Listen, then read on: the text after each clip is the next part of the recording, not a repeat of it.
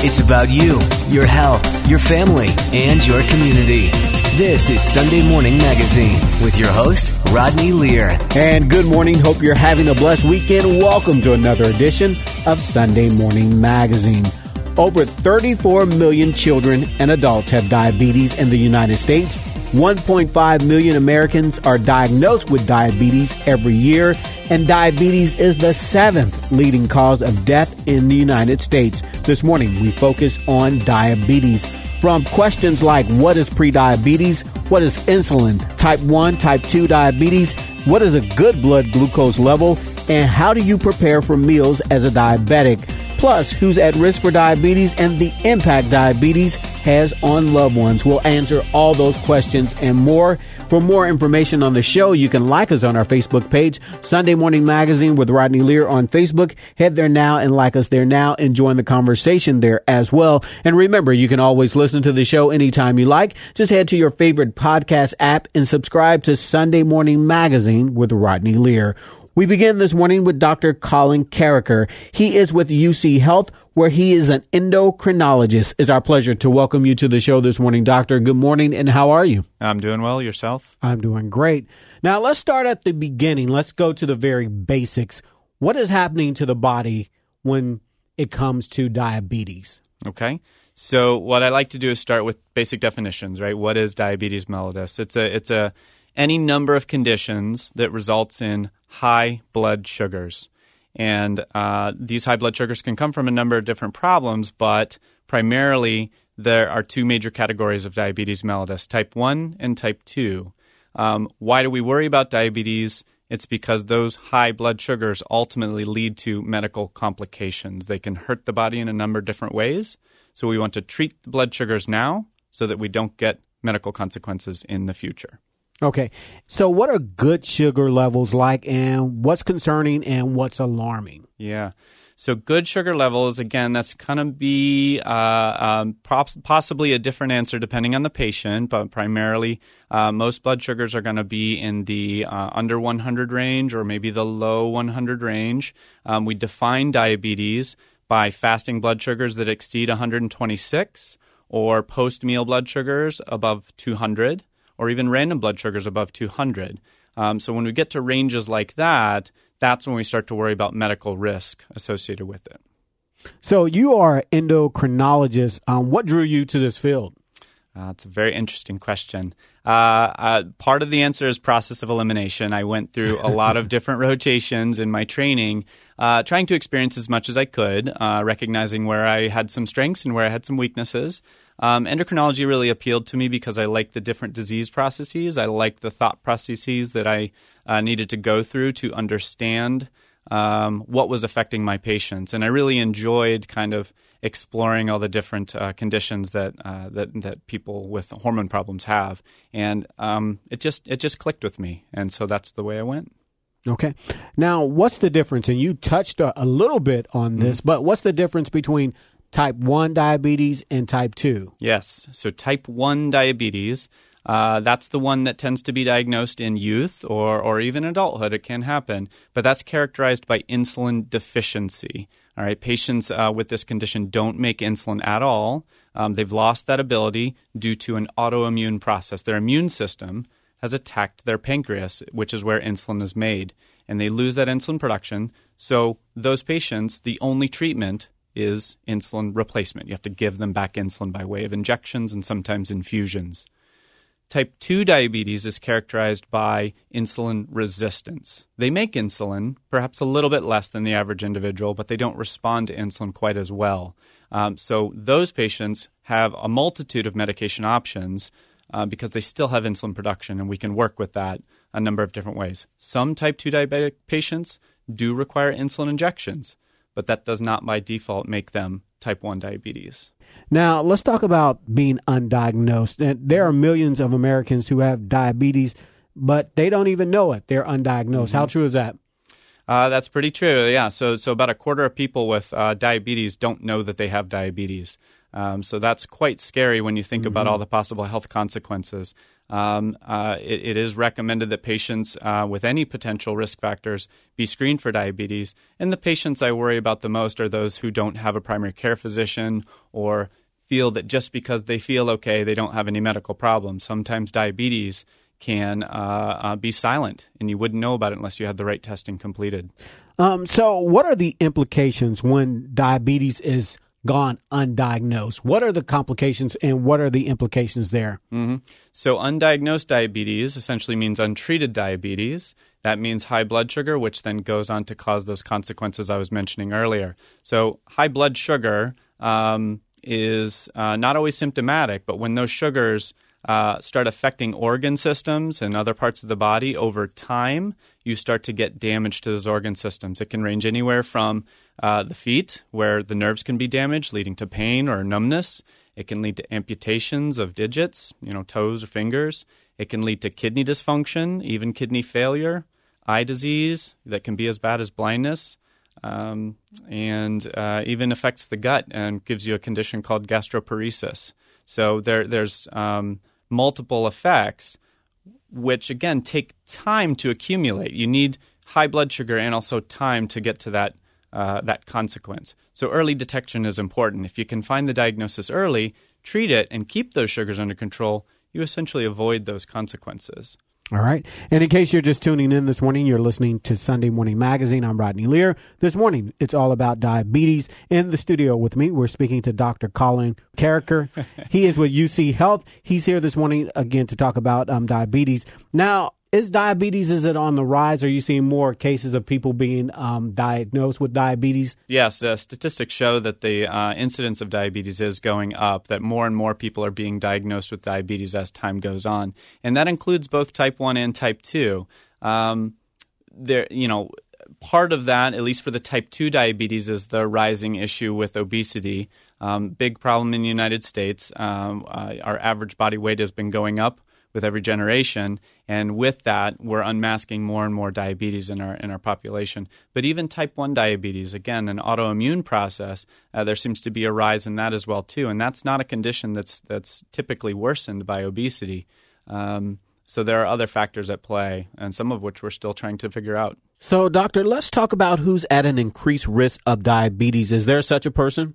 Oh yes. So so I would say any individual who has a family history of diabetes uh, themselves might be at risk. Now we're not talking somebody who has a remote family history, but perhaps somebody with a first degree relative or somebody who's not so far removed that might put that person at risk. What's a first degree relative? Sorry, so like a sibling, a okay. parent, a child, okay. right? So that's going to be somebody who's going to have an increased risk of diabetes.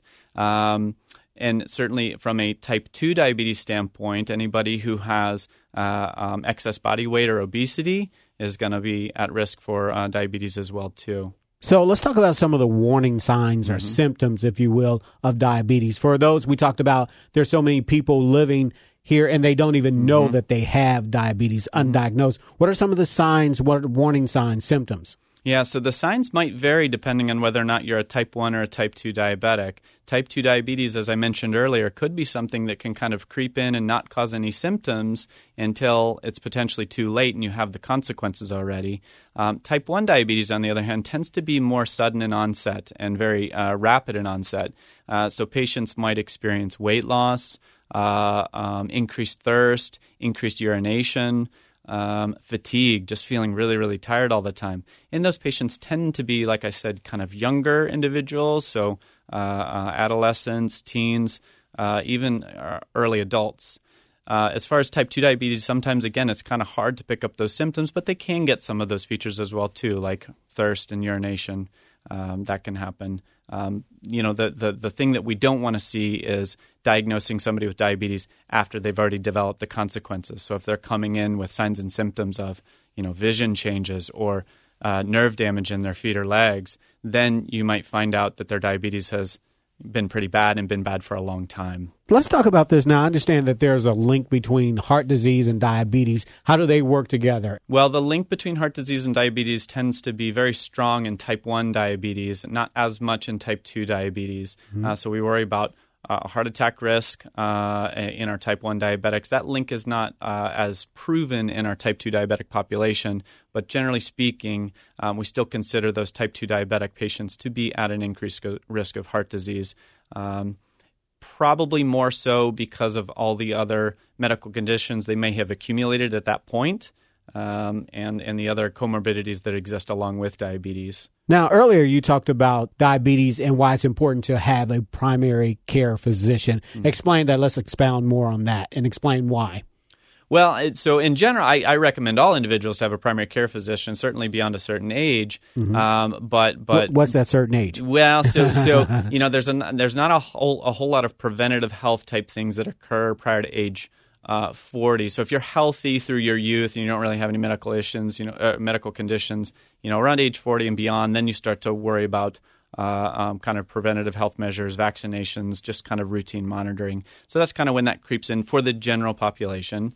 Um, but um, you know, as I mentioned, because diabetes can be missed, getting in with a primary care doctor, even if you feel well, allows an opportunity for that physician to screen you for potential health issues that might be there and very, very mild. So that early detection is key. Um, and that's why we want our patients to have a primary care physician, just to be sure there's somebody watching them. Okay. And again, in case you're just tuning in this morning, you're listening to Sunday Morning Magazine. I'm Rodney Lear. For more information on the show, you can like us on our Facebook page. Visit Sunday Morning Magazine with Rodney Lear on Facebook. Head there now, like us there now. You can also listen to the show anytime you like. Just head to your favorite podcast app and subscribe to Sunday Morning Magazine with Rodney Lear. This morning, we're talking diabetes. Now, doctor, so let's talk about treatment. What does mm-hmm. treatment look like? You talked mm-hmm. about insulin mm-hmm. and some things, but what does treatment look like for diabetes, and I'm sure it would vary. Yeah. Okay, so yeah. generally speaking. So as I mentioned earlier, yeah, so type 1 diabetes, really the only treatment is insulin. You have to give back insulin by way of shots or infusions. Um, and the goal there is to replace insulin in a physiologic manner, meaning we're trying to give insulin in a way that mimics what the body would have normally done on its own if it were producing insulin. So type 1 diabetes, the treatment decision is quite easy. You got to give them insulin, but you got to give them the right dose at the right time. Okay? And that's something that your endocrinologist can work with you on if that's the treatment of choice.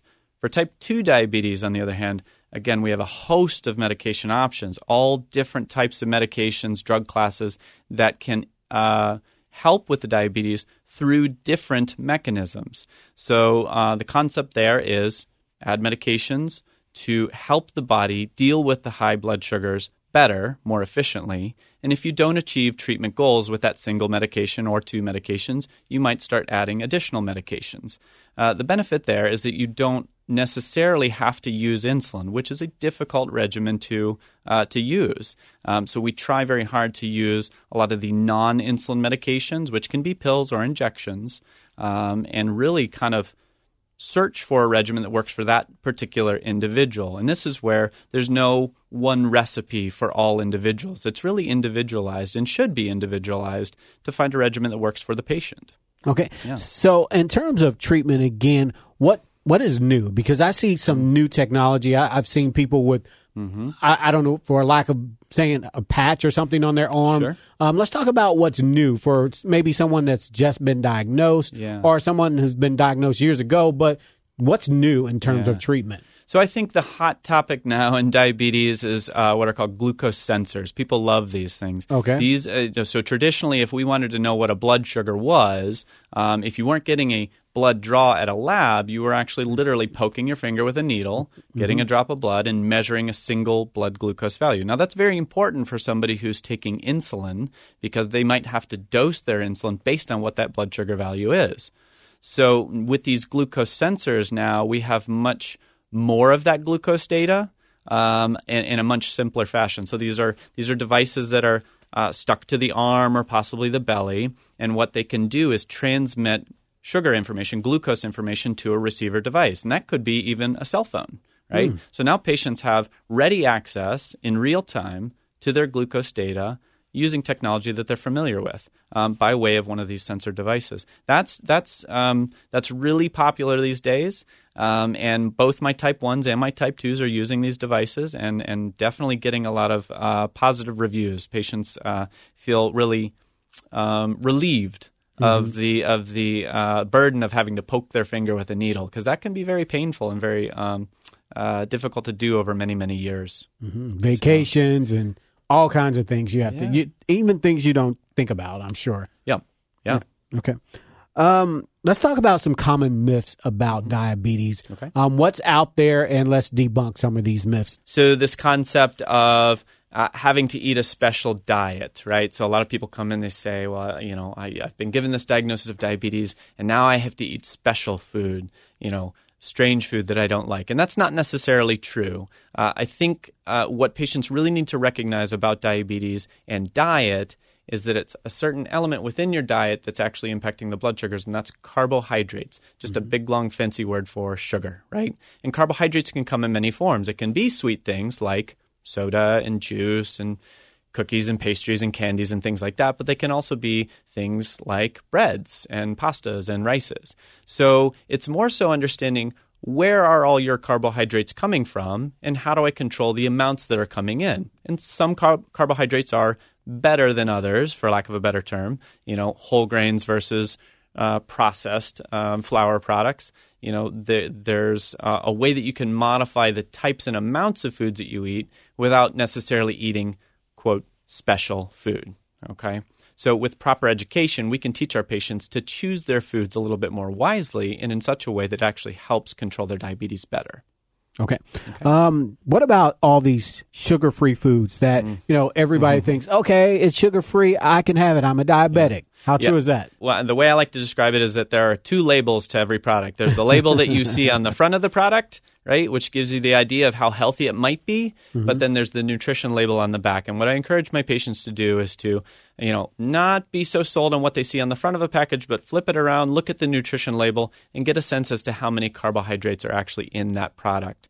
Not everything is labeled honestly. Let's just put it that way. Hmm. Okay. So don't be tricked by marketing schemes. Sometimes what you really need to do is just learn how to interpret your nutrition labels. So flip that product around, look at that carbohydrate amount, pay attention to the serving sizes. Yes. And and you'll know how many carbohydrates you're getting. Uh, that I was going to bring that up because Mm-hmm. you can look on the back of the label and it's and it says, "Wow, it's this many carbohydrates." Mm-hmm. You're like, "Great," but per one serving, and it might be if it's whatever it is, it might be like three of them, Yeah, three the- tiny peas or whatever. Exactly. The unit that you buy isn't necessarily one serving. It may be multiple servings, and people get tricked by that all the time. All right, good point.